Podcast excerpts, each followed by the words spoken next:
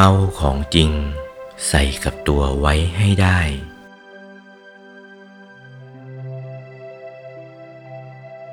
นี่แหละ หลักพระพุทธศาสนาจำเป็นตำรับตำราไว้ อย่าได้ดูหมิ่นดูแคลนหนา พระพุทธเจ้าไม่เกิดขึ้นในโลกแล้วก็ทำอันนี้ ไม่มีใครแสดง ไม่มีใครบอก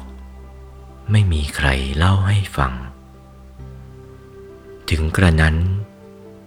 ที่เกิดขึ้นแล้วก็ดับเสียเกือบสองพันปี มาเกิดขึ้นที่วัดปากน้ำนี่แล้ว อุตส่าห์พยายามทำกันไป อย่าได้ดูหมิ่นดูแคลนหนา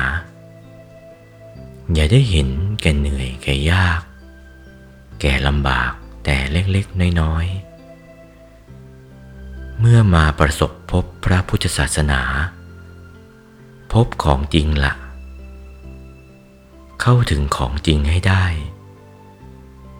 เอาของจริงใส่กับตัวไว้ให้ได้ ติดกับตัวไว้ให้ได้ อย่าดูถูกดูหมิ่นหนา ตั้งให้มั่นแท้แน่นอนในใจของตัวแล้วแล้วก็ ไม่เสียทีที่เกิดมาเป็นมนุษย์พบ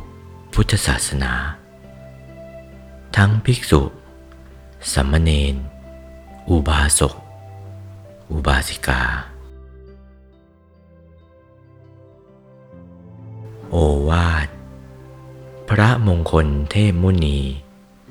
หลวงปู่วัดปากน้ำภาษีเจริญ